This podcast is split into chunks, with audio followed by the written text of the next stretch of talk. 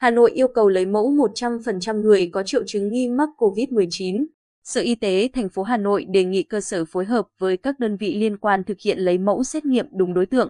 giả soát lấy mẫu 100% các trường hợp có các triệu chứng nghi ngờ mắc COVID-19.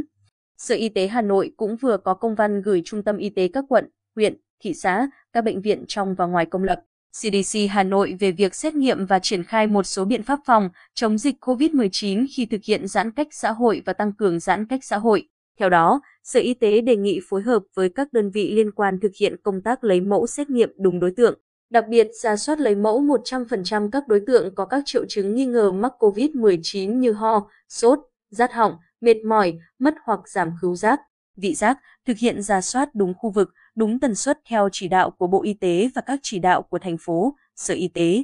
Các bệnh viện trong và ngoài công lập quyết liệt thực hiện công tác giám sát đối với người bệnh có triệu chứng nghi ngờ mắc COVID-19.